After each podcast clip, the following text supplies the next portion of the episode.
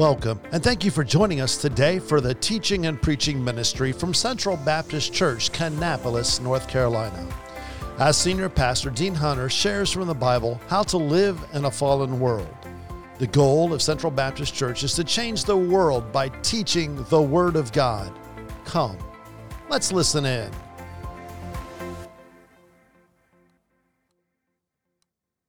Isn't it crazy how church has changed through the years? Times have changed. What does that have to do with anything?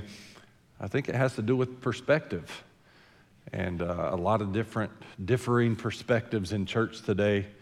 If um, some of the people in this, so there's pros and cons to having a, a variety of ages in, a, in the same church. There's more pros than cons. So when you've got 18 year olds and 20 year olds and 25 year olds and 30 year olds, and I'm looking around 35, and then 55 and 65 and 75 and 75 and 80. We all come from different backgrounds. We grew up in different churches potentially. Some of you are, have the gift of snake handling. Some have drank things that you didn't know if it would kill you or not. I hope not. But some of us remember the days when people threw shoes and screamed and yelled. And there's still some places that that happens. But some of you in here, I'm looking at some of you, if that were to happen today, I would want the camera to be on your face. and we would, um, we would all want to watch that. I've been in those services, and i have got opinions about why it does or doesn't happen anymore, but you didn't come to hear that today. Hopefully, you came to hear the Word of God and hear from God. And quite honestly, I had planned in the series of perspective to preach uh, a different topic today, but after last week and only getting through half the message, I want to finish last week talking about a biblical view of stewardship, specifically referring to our time. Now, some of you are thinking, well, I was here last week and you preached for a solid hour. How did you not finish? I can't answer that, but there's another hour left. So if you have your Bible, if you would turn to Ecclesiastes again, chapter number three,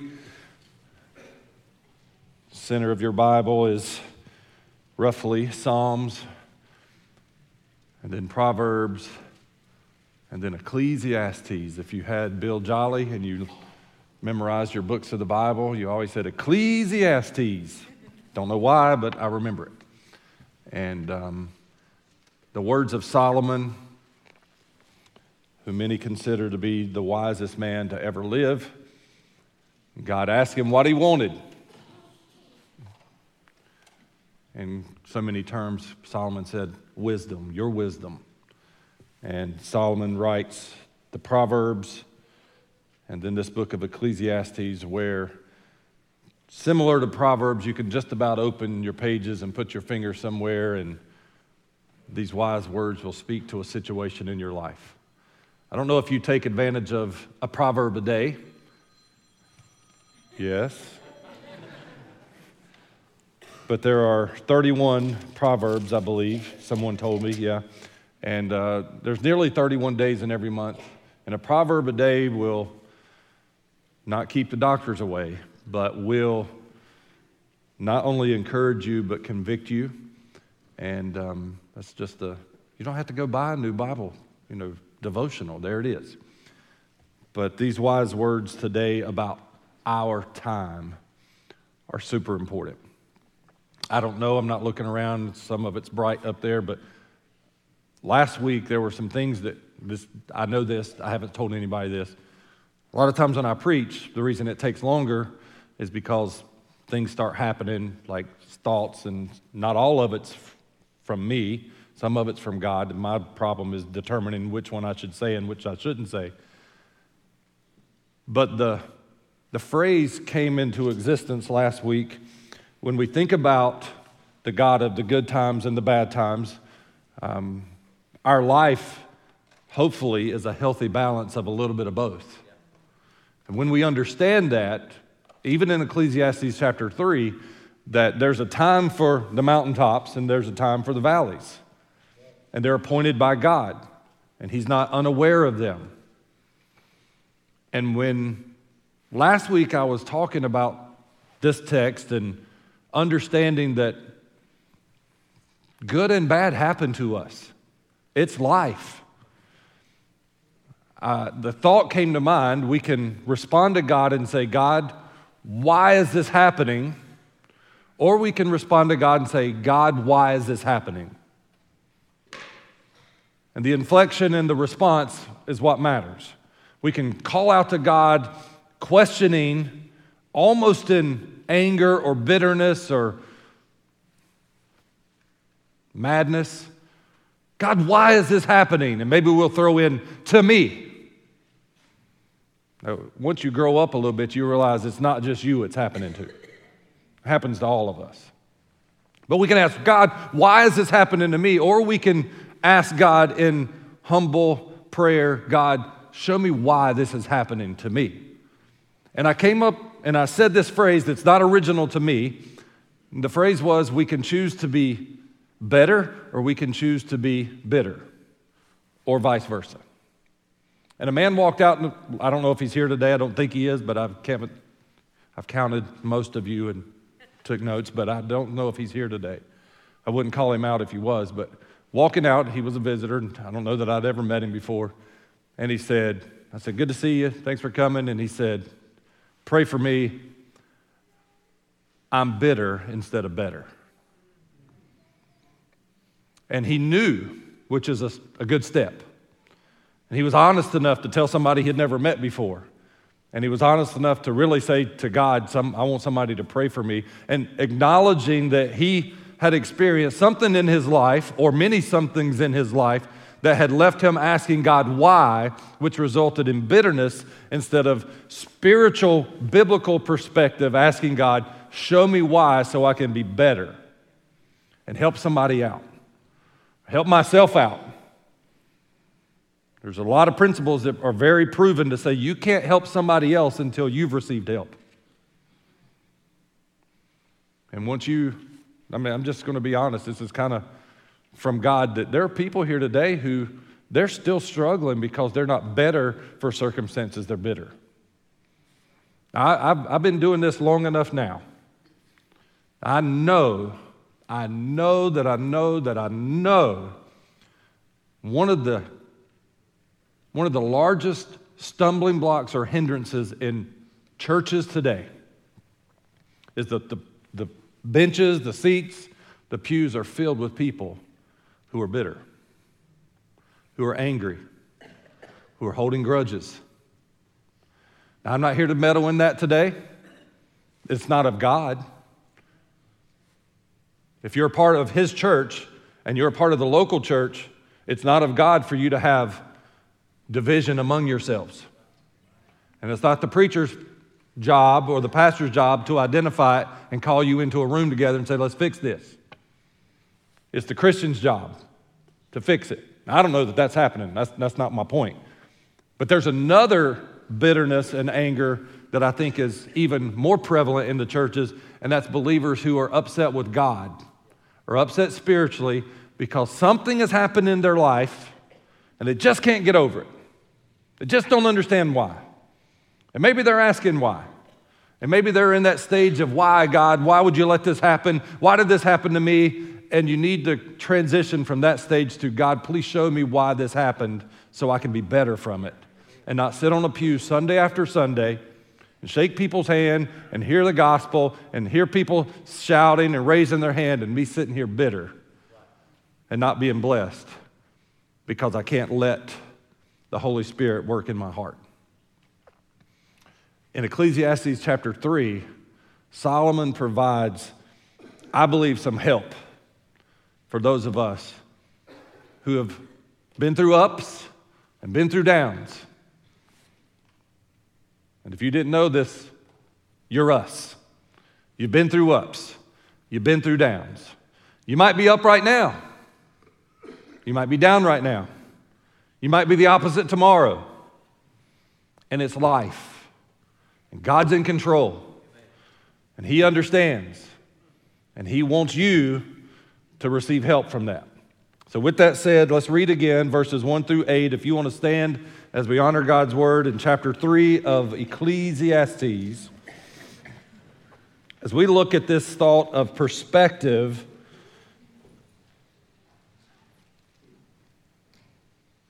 being a good steward of our time. Ecclesiastes chapter 3, which I said, but I'm not there. To everything there is a season, and a time to every purpose under the heaven. Time to be born and a time to die. Time to plant and a time to pluck up that which is planted. A time to kill and a time to heal. A time to break down and a time to build up. A time to weep and a time to laugh. A time to mourn and a time to dance. A time to cast away stones and a time to gather stones. A time to embrace and a time to refrain from embracing. A time to get and a time to lose. A time to keep, a time to cast away. A time to rend, a time to sow. A time to keep silence and a time to speak a time to love and a time to hate, a time of war and a time of peace. Father, thank you for your word. Help us to be open and receptive to your spirit, to your word, that we can leave here today. And if we're bitter, we could be better. God, I pray today that I would only say the things that would be helpful to your people. I pray that you would Give me wisdom and discernment to not waste time, but to help people through your word, with your word. And I pray if there's a person here today that's lost, they don't understand. There's no way they have the capacity to understand that you're in control and that you created time. God, they've got a bigger problem than some of us and that's the need for salvation. And I pray today they would see that there's a time for that. And today might be that day that they would respond to your Holy Spirit, make you Lord of their life. We ask this in Jesus' name. Amen. Thank you. You may be seated. We've been in this perspective study for quite a while now. And last week we started this biblical perspective of stewardship. Stewarding our greatest resource. Uh, if I'm honest, I don't always hear positive, not, not that I always hear negative, but I don't always hear an overabundance of positive comments after I preach. I usually get the good job, that's all right. Good to see you on the way out. But I've heard several, I've had several people this week discuss or talk to me about last week's sermon. And I don't think it has anything to do with me or my hourglass that I almost brought in for this side today, but thought I'd have you wondering but it has to do with the topic. And the topic is time. And the reality is that all of us understand that this is applicable to me.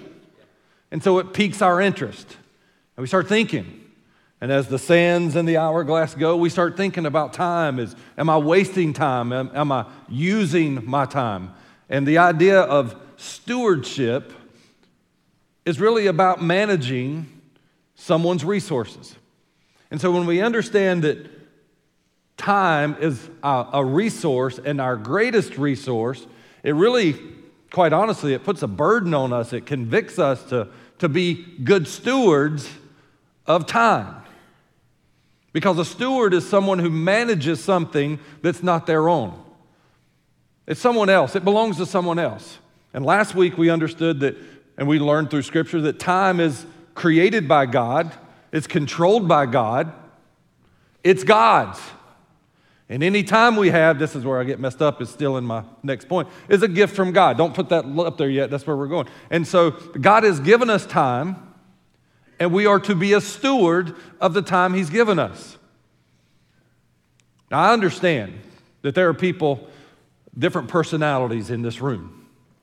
And when you go to lunch, there'll be different personalities. When you go to work, there'll be different personalities. There'll be different opinions about time.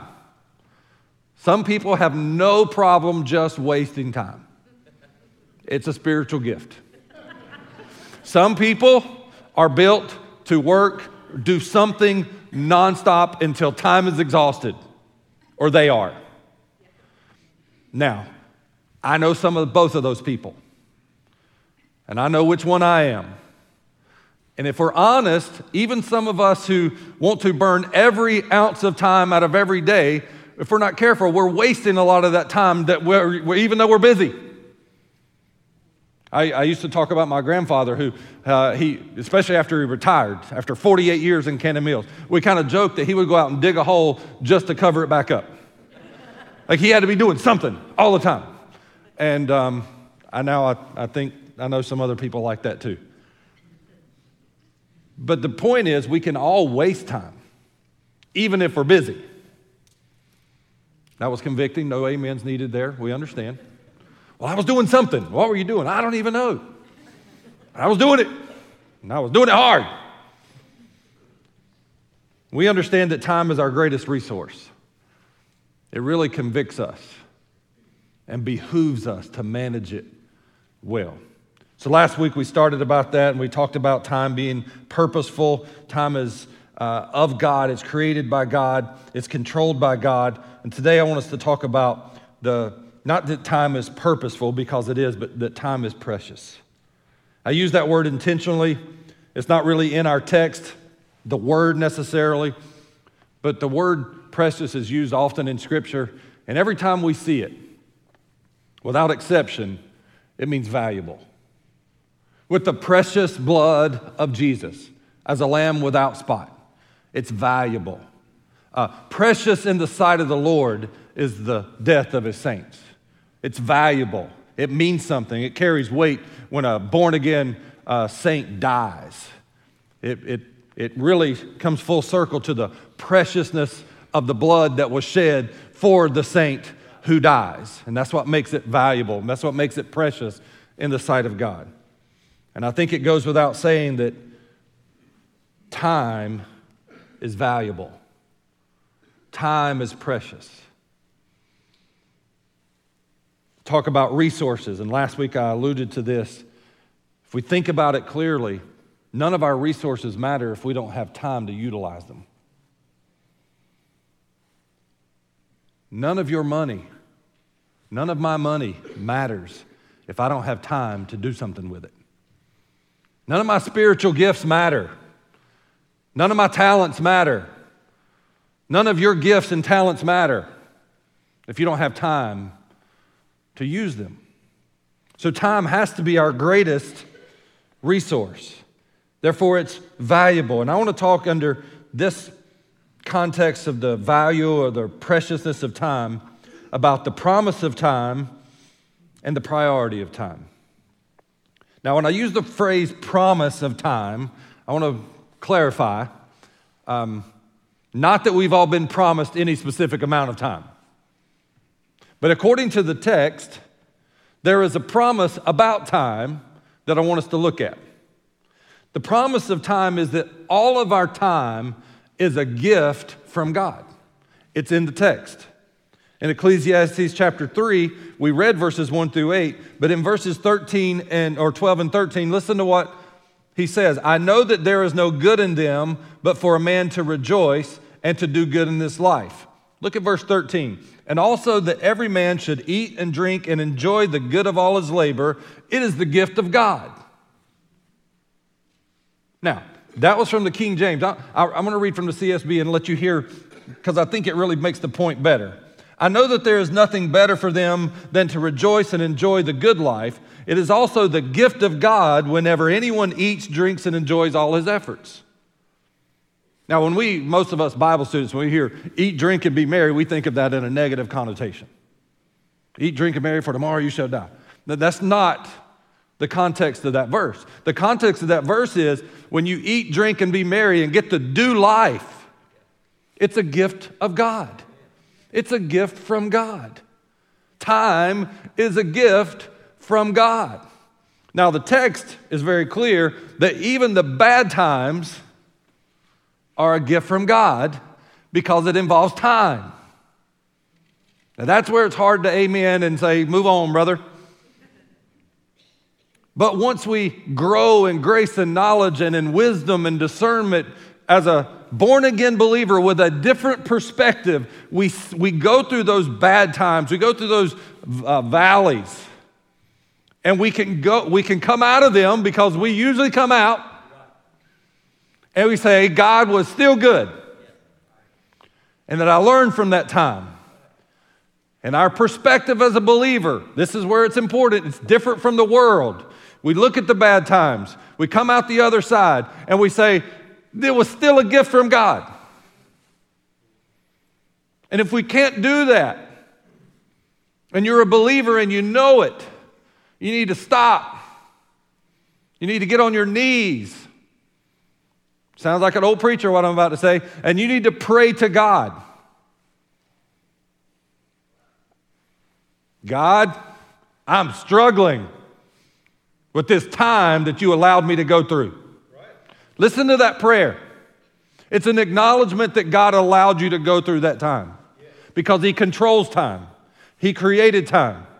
That's the perspective of a born again Christian.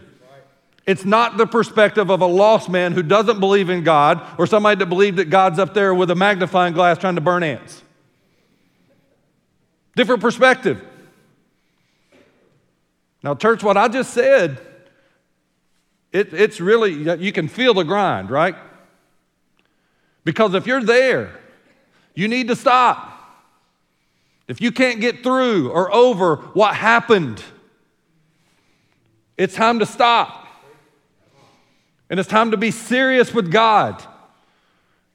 Because if we're a believer, and according to Scripture, we know He controls time, and we know He created time, and we know Romans 8 28 that all things work together for good for them who love the Lord, who called according to His purpose. Then we can't move on. We've got to stop and get better instead of staying bitter.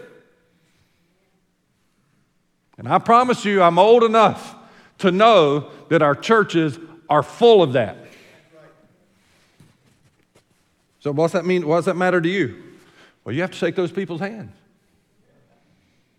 No, that's, that's just personal. God wants to do something through this church. And God wants to do something through the members of this church. And He wants a healthy member to make a healthy church. And I'm not talking about just laying out of church, I'm talking about getting right with God and getting over the bitterness and getting over the anger and saying, God, you can't use me when I'm hard like this. You got to do it. You got to do it if you're a believer. You got to do it because you know He's in control. And if we're honest, we might have we might have got ourselves in that mess. And quit blaming God. Asking forgiveness. Saying, I'm a I'm an idiot, God. I got myself in that mess. And it might be involved in apologizing to God and say, I've been blaming you and I should have been blaming me. And then move on. Better. And ask God, why did this happen? I'm sitting here mulling over experiences in my life, and I know people in here who've had experiences in their life. And because of your biblical perspective of time, you're better from it, and you've helped people who go through the same thing. But I promise you, because we're going to be honest with each other, when you were going through that time, it was hard to say, God, I know you're going to use this. You might have knew he was going to use it, but you had trouble when you were in that fire, when it was hot and it was stressful, or you were bawling your eyes out, you were upset, you were hurt deep in the recesses of your spiritual heart as a believer, you knew God was in control.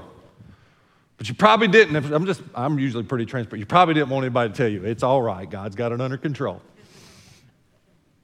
Wasn't the time, just leave me alone.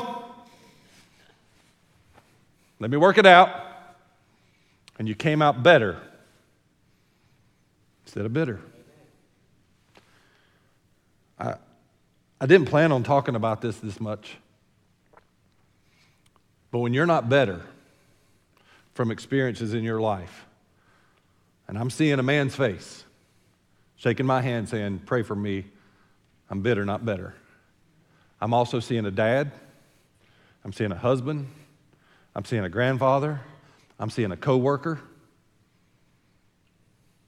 And seeing all the people that he affects and how he could affect them differently if he was better instead of bitter. Because it will manifest itself and it will affect other people. And you and I affect other people. And we're to be salt and light. And it's hard to be salt and light when you're bitter. And you're upset. And you're hard hearted. Time is precious because of the promise of time. And the promise is that time is a gift. In verse 9, Solomon asks, What does the profit or gain from the struggles listed? What, what, all this stuff, a time for this, a time for that. What's the profit? What's the benefit of going through all this? In verse 10, he answers and says, I've seen the travail which God has given to the sons of men to be exercised in it. And it's a, it's a reaffirmation that even the bad times, good and bad times, are a gift. All of these ups and downs are a gift from God. God gave it to us. Now, it's, it's once again, here's perspective. God gave me this. Fill in this. That's up to you. Maybe it wasn't so pleasant. God gave me this. You understand? Any anytime we say God gave me something, it's a gift. She gave me the flu.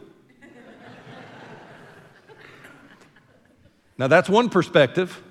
But when God gives you something that wasn't so pleasant, God gave me the, don't say flu, some of you, it wasn't so pleasant, but it was a gift from God.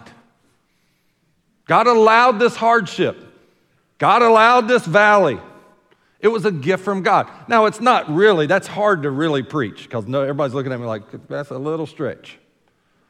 But when we see the, the path, when we see the map, and we see from the 30,000 or from the God point of view, we look down and we say, oh, this was all a gift of God. Everybody in here has made some dumb mistakes, made some silly choices. You got to the fork in the road and you're like, any, meeny, money, mo. Or this one's going to be more pleasant than this one. Or if I go down this road, I probably won't run into him or her. And you might have made a flippant decision that probably wasn't the wisest decision, or it wasn't a thought out, prayed about decision.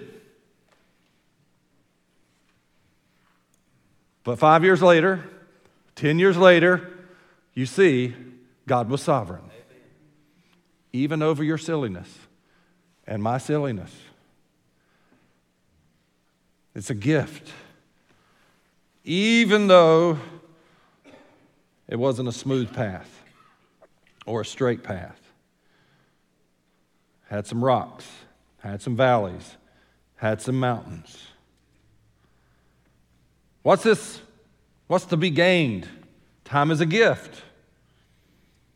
It's all a gift from God. In Psalm chapter 90, we think about time, the time that's been given, or the, the promise of time. I, I think it goes without saying that many of us in church, in the church world, know what Psalm 90, verse 10 says. I don't want to maybe put this in perspective.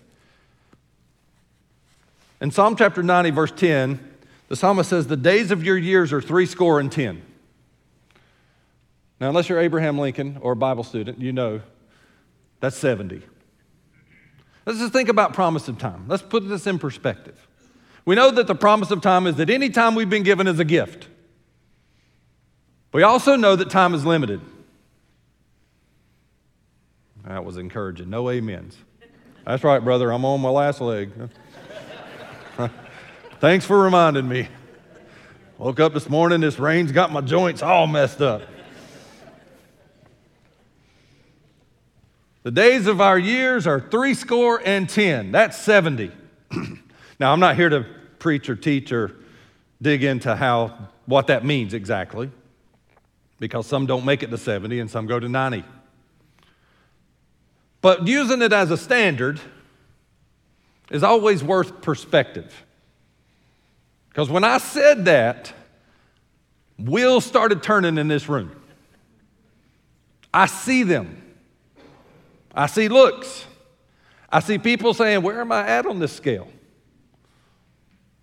If, if God has said, if He were to have promised 70 years to everybody, which that's not what the text means, But if 70 years is really the, let's look at it this it's a gift from God. That's one way of looking at this. If you get 70 years, that was a gift from God.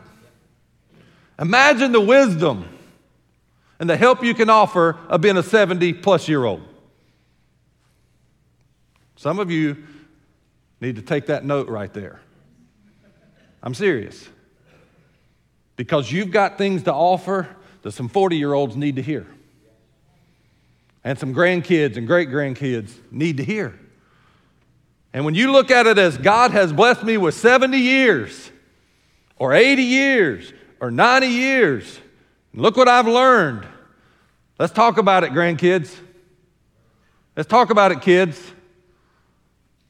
Here's what God's taught me.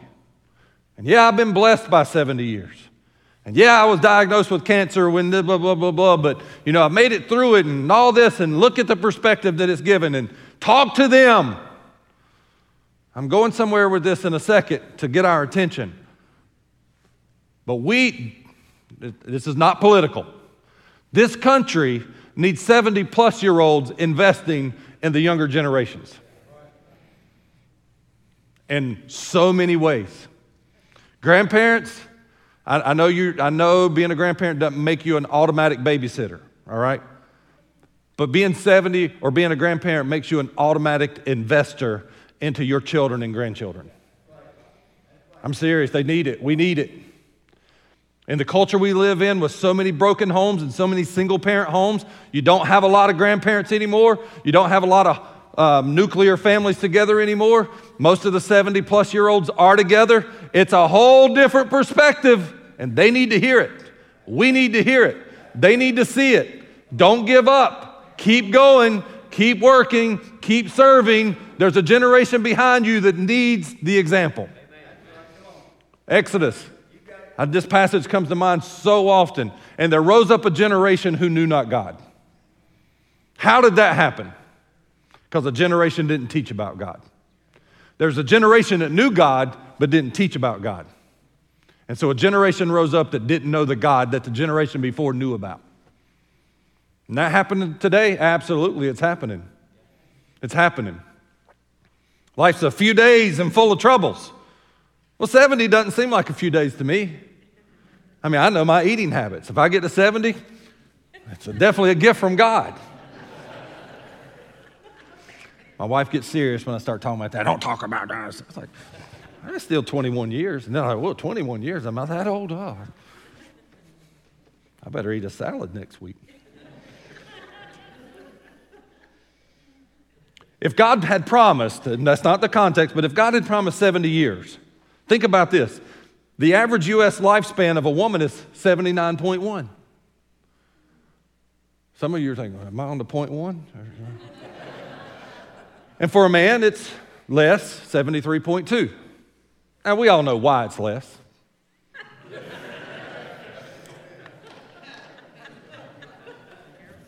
they don't eat as good. So, if that's the case, now, now, church, I'm trying to get some perspective brewing here. I'm serious.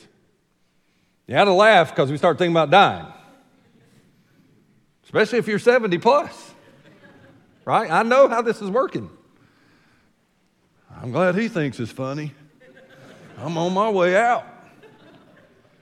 If God had said 70 years is what you get, and we know in America, based on CDC from 2021, and you can believe everything the CDC says, it's 79 for a woman and 73 for a man. If that's the case, we've got, we've got to assume the CDC knows some of what they're talking about. And we can, you can go to the obituaries right now right? So don't do it, it's not encouraging. If those are realities, should that not get our attention? Now, fortunately, we're, we got a great church and we got people on both sides of 70. And I think we got a lot of people on the, on the, the lower side of 70, which is great. But there's a decent number of people that 70 plus or creeping up on 70. Or at least it's now viewable down the road. You can, you see the exit signs for it.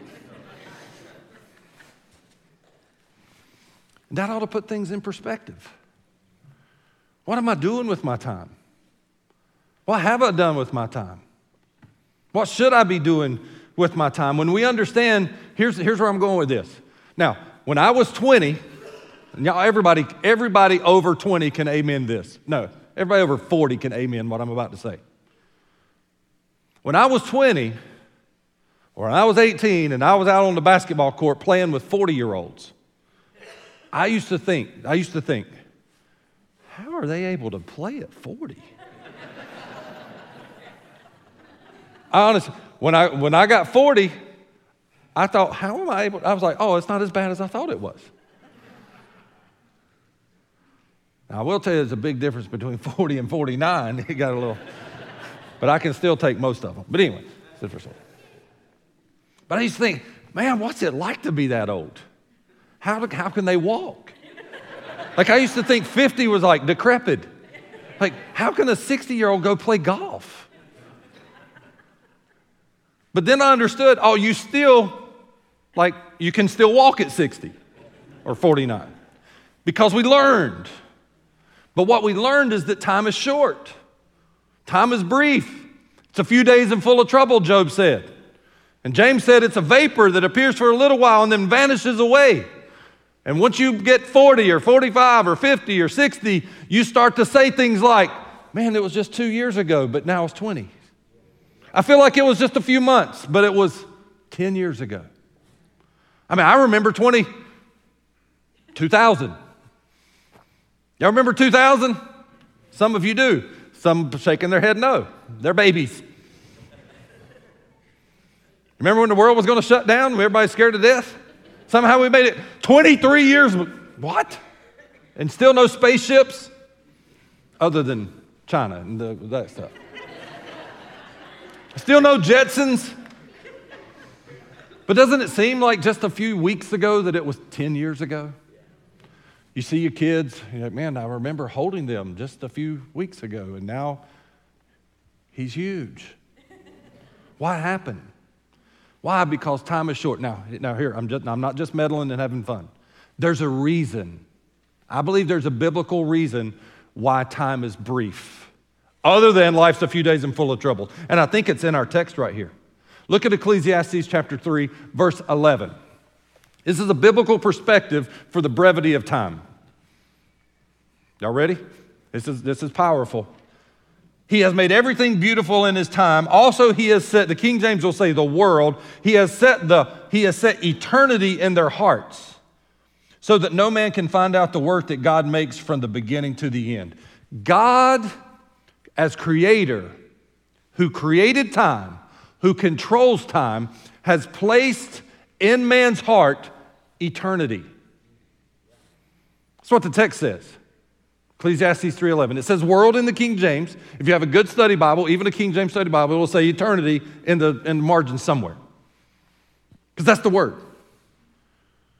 God, through creation, created man with a finite fleshly body, but he put eternity in their hearts. We were made for eternity.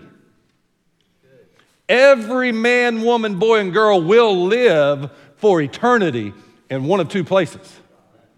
But we're going to live down here physically in a body that is a few days and full of troubles, that is three score and 10 years. But we were made by God as creator for eternity. He placed it in our hearts. It's another, in my opinion, it's another apologetic for a creator. God placed eternity. There, he placed a desire for us to know our Creator. He placed a desire in our, in our hearts to know there's more to this life. And if you're struggling with that, and some people are, some people are struggling. Is there more? Is life really just eat, drink, be merry, for tomorrow you shall die? Is there more to this? I'm telling you, the world and the antichrist of the world, the antichrist philosophers, the antichrist educators want you to think and believe that there's nothing else. That's why they're anti creation. Because if you can believe creation, you can believe there's more to this life. You can believe in creation, you can believe in a creator, and the creator teaches that He put eternity in your heart. And you'll know there's more to this life. But if you're struggling, I got a practical way. All right? This is going to seem silly. It might seem silly to you, but it's a time in my life. I'm not going to tell you the whole story. It's a time in my life where it changed some things, it changed some perspective. My wife doesn't know this, but just last week, and I do it every now and then, I'm crazy. Okay? I'm, just, I'm crazy. She knew that part. She knew that. She know what I'm about to say. I do this periodically. If the, if the weather's nice, like last week when it was super nice, North Carolina, and today it's sleeting. We're stuck here, by the way. I don't know if you know it's been sleeting more. No, just kidding. I'm outside. It's 10:30 at night, 10 o'clock at night, and I lay. I'm, um, if people would have walked by, they would have thought they might have called 911. I was on my back, laying in my driveway. I had two dogs straddling me. And what am I doing? I'm looking at the stars. I'm looking at the moon. Now, that means something to me. Don't be stealing my stuff. But you can do it. If you're struggling, wondering, just look up. Just look up. Look up at God's creation. And you and and it just makes I stop because I'd be mean. You know he's in control. You know by what you see. And even if you went to a secular school and learned about science and learned about the stars and learned about astronomy and all that stuff, you know there's got to be more to it than chance. And He's in control. And He's not just creator, but He's sustainer. And when you know that and you're reminded of that, you know this life is not out of control. There's a reason, there's a purpose. So just look to Him, look to the stars, look to His creation. God placed eternity in our hearts. And I believe it's an apologetic, just like creation. He says man's without excuse because he created and gave us an illustration, if you will, of who he is.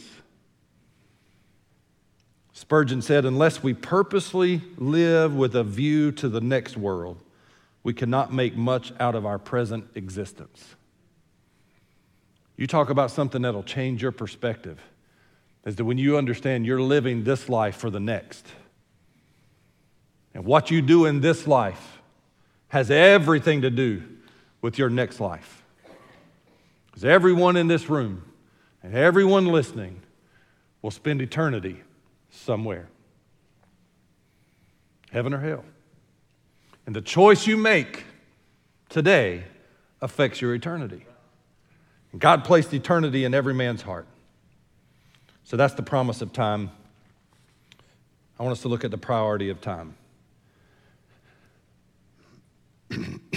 knowing that time is our greatest resource, knowing that time, time is promised, although it's not the amount of time, but the quality or the gift of time is promised. If we're a believer, it causes us to prioritize our time. Now, this, quite honestly, is where it's not fun because we're all guilty of messed up priorities. We're all guilty of wasting time. But when we understand that time is a gift from God, the encouragement, the motivation is to prioritize our time. A priority is the state of being prior. Imagine that. It's what comes first. Everybody in here prioritizes their time. Whether, you know, well, I don't, well, you did. If you answer that, you just told me how you prioritize your time. And what I want to do as a pastor, as a friend, as a Christian brother, is encourage us to prioritize our faith and prioritize our family. It's just old fashioned helping us out.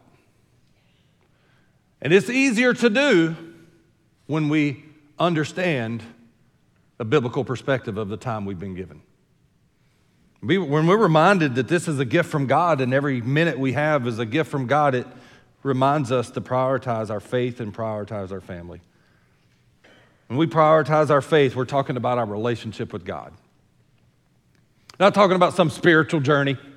I mean, I, I, understand it can be written that way, but we're not just talking about some, by, by, the way, we've learned, and you've learned, and I've learned, there's a lot of spiritual people around us. Did y'all know that? It's a lot of spiritual people. I'm not talking about Christian people, I'm talking about spiritual people. I'm talking about spiritually Christian, I'm talking about just spiritual. They believe in a lot of spiritual things. When we talk about prioritizing our faith, talk about relationship with God. And I'm going to make this statement and I'm going to be brief through these. Lordship salvation is true salvation. I've, I've, talked about this before, and I remember in my lifetime, um, you know, the preaching was basically if you're born again, you need to make him Lord of your life. You know, you made a decision to follow him, but he's never really been Lord of your life. You need to make him Lord of your life. Well, I, I don't mean to hurt anybody's feelings, but I don't think that's true salvation is making a decision, but him not being Lord of your life. And I think we messed that up in the American church for a long, long time. Making a decision to follow Christ is a decision to make him Lord of your life. There's not two different decisions. He's Lord of all, or he's not Lord at all. The disciples were called to follow him, and he said, Drop your nets, come follow me. Drop your nets was not a, Sunday afternoon fish, fishing trip. This was who they were. It was their job, it was their livelihood, it was their family. Many of them left the family business to come follow Jesus.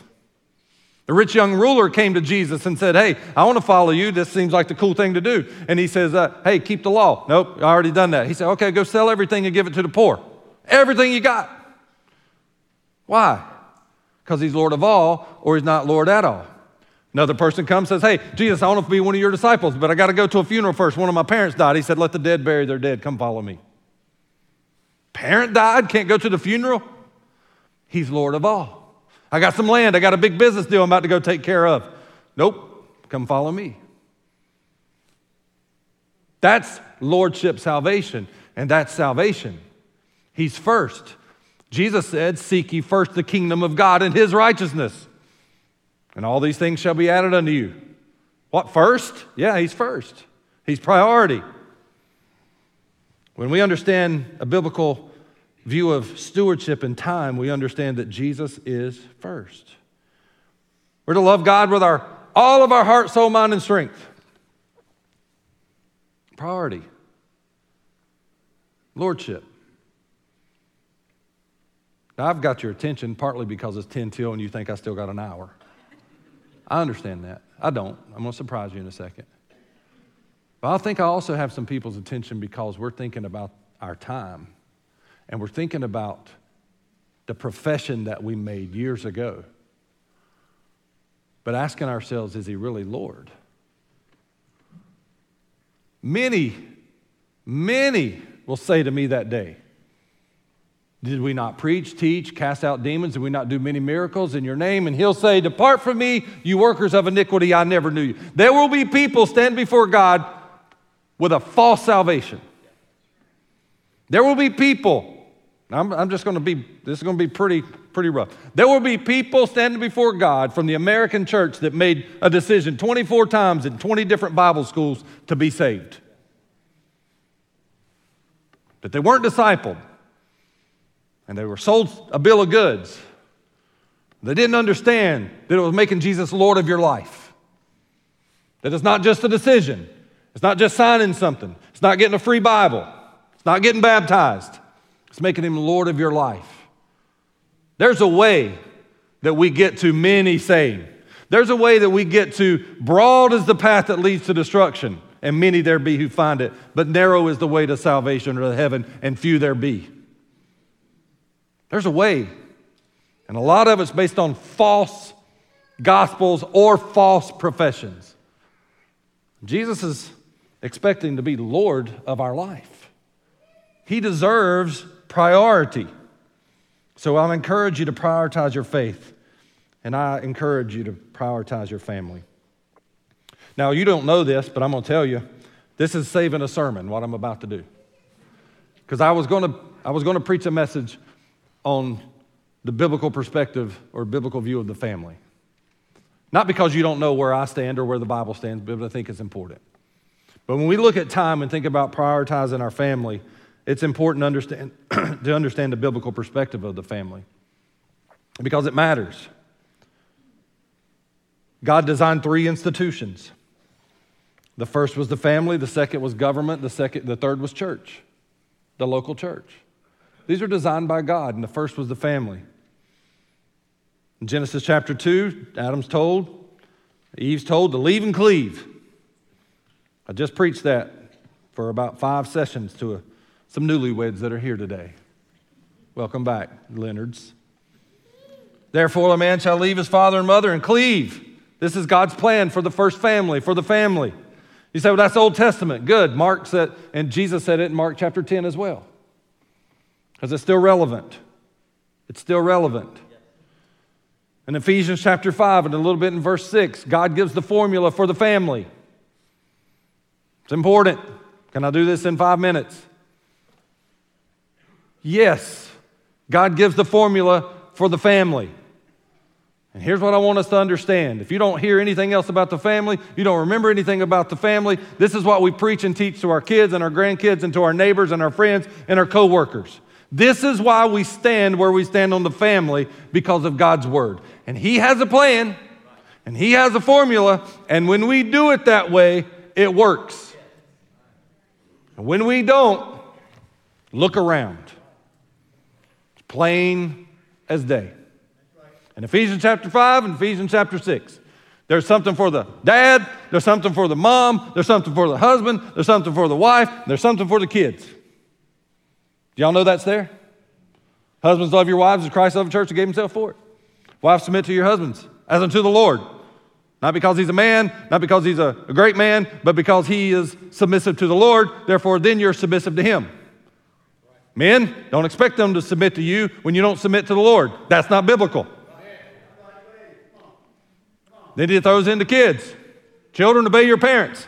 Why? I don't want to obey them. It's right. That's what he says.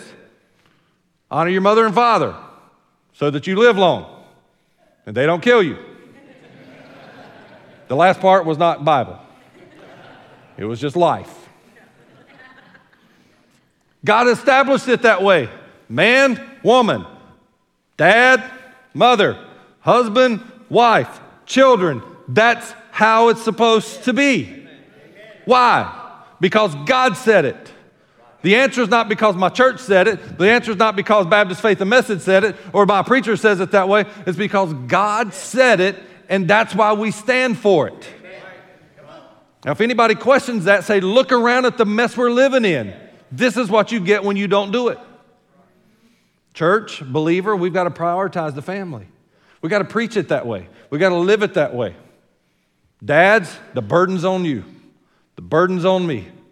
Husband, the burden's on me. The burden's on you. Silence. Amen, brother.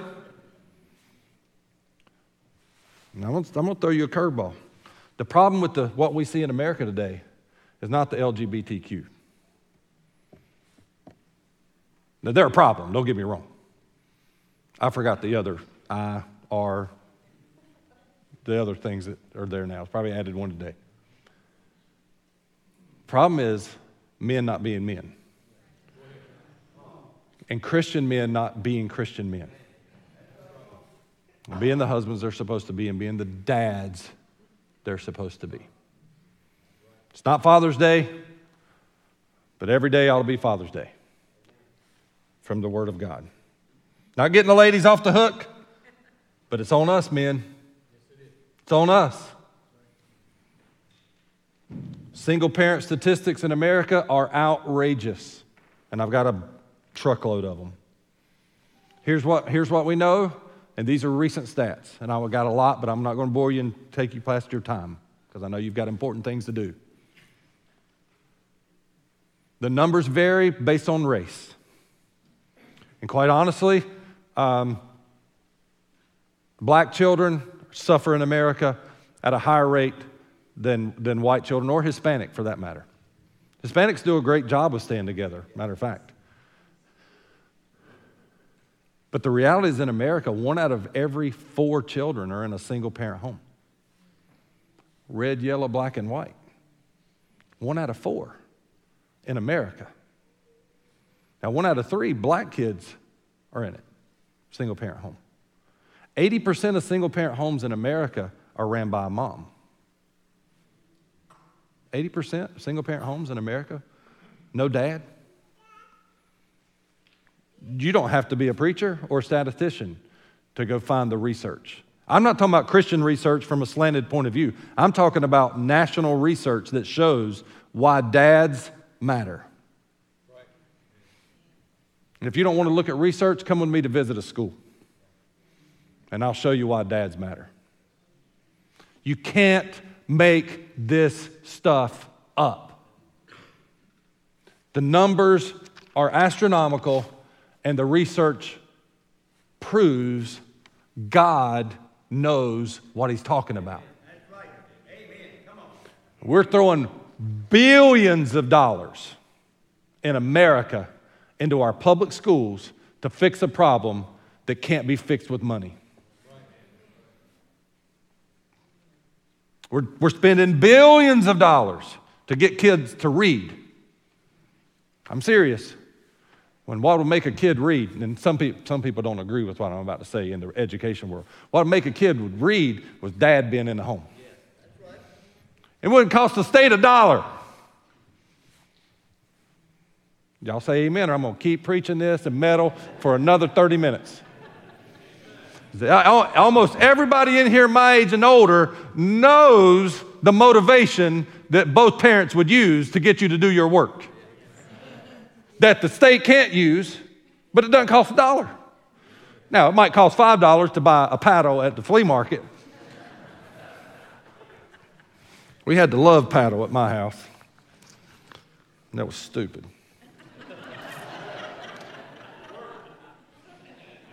Just because it was shaped like a heart didn't mean it was love. there are research upon research upon research. Everything from, from poverty, kids being adults and ended up in poverty that are they're four times more likely to be in a poverty in poverty as an adult than if they would have had a dad 20 years later it matters it matters to see a dad work. It was a good time for all of us people that work, say amen. I know I don't work, but those of you who do work, say amen. it matters when a kid sees a dad work. By the way, in this crazy, uh, church words, church words, in this crazy, um, flimsy world that we live in, it'd be good for, for boys to see dads put in a light bulb. we got a generation of kids that can't change a light bulb. I say kids, I'm talking about adults. They're, they're looking on Angie's list to find somebody to change a light bulb.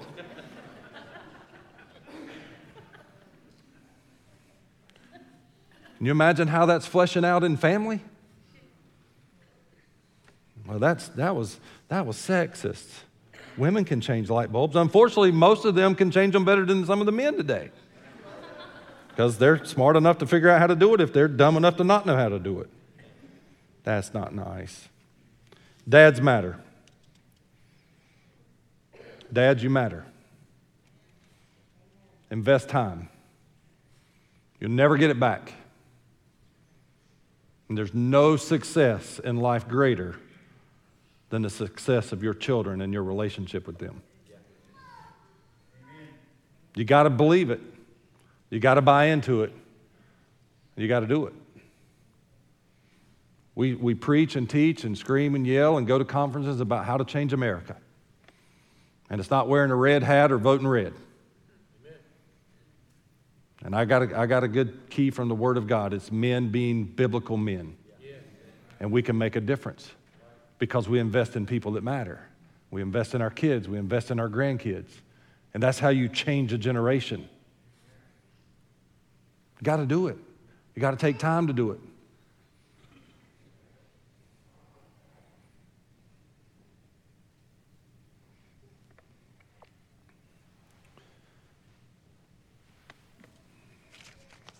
I hear people zipping up, so I'll stop.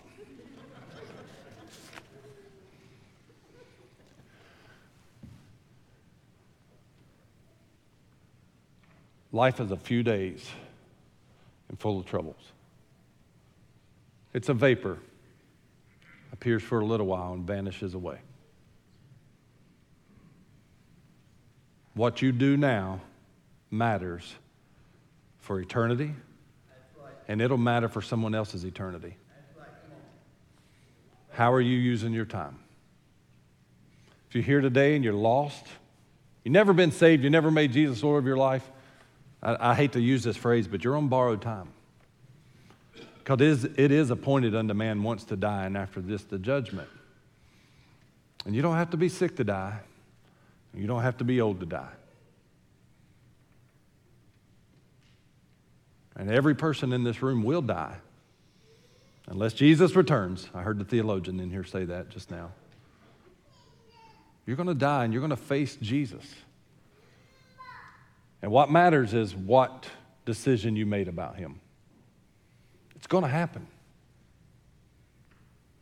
I used to joke, and that wasn't really a joke, but I've joked and said, you know, in my mind, I'm a sports guy. I've broken down life in quarters. Some of you remember me talking about that, and that's probably the one thing you've remembered in five years. I've said it, but four quarters, 20 years. That's 80. That's getting a little extra. And you're in one of those four, one of those four quarters or in overtime. Right? And that's not numbers I made up. Those are God's numbers and just scientific numbers in America. That if you make it to 80, you've done well. And it's hard for me to imagine I'm halfway through the third quarter. Like some of you feel real old 20, 40, 60, 80, yeah, halfway through the third quarter. And where are you at in the game? Have you, have you blown the first half? Did you not show up? Did you lay an egg the first half? Maybe you're in halftime and you're getting a little pep talk right now saying, hey, let's go out there in the third quarter and let's make a difference. Let's think a little differently. Let's make better decisions. We're playing to win. We're not just playing to be on the team, we're playing to win. Don't be looking in the stands and watching what everybody else is doing. Do your job. The rest of the team is counting on you. Do your job. Still got another half to play. Or maybe you're in the fourth quarter and the game's close. You figure it out how you want to write this out. Are you making it last? Are you making a difference? Are you making your time count? Here's the deal when, when, when the game clock is all zeros, it's over. It's over. And only what's done for Christ lasts. Would you stand with me? Are you stewarding your greatest resource? I hope you are. Do you understand that it's a gift, that every minute you have is a gift from God? Do you understand that your time here is limited? Lost man, lost woman, have you made the decision that will affect your eternity for the good? Or are you every day making a decision that affects your eternity negatively? Because if you haven't accepted Christ as your Savior, you're making a decision every minute of every hour of every day to reject Him. Maybe today's the day you step out in faith and you make Him Lord of your life. Church member, member of the capital C church, are you investing your time? Are you stewarding your time?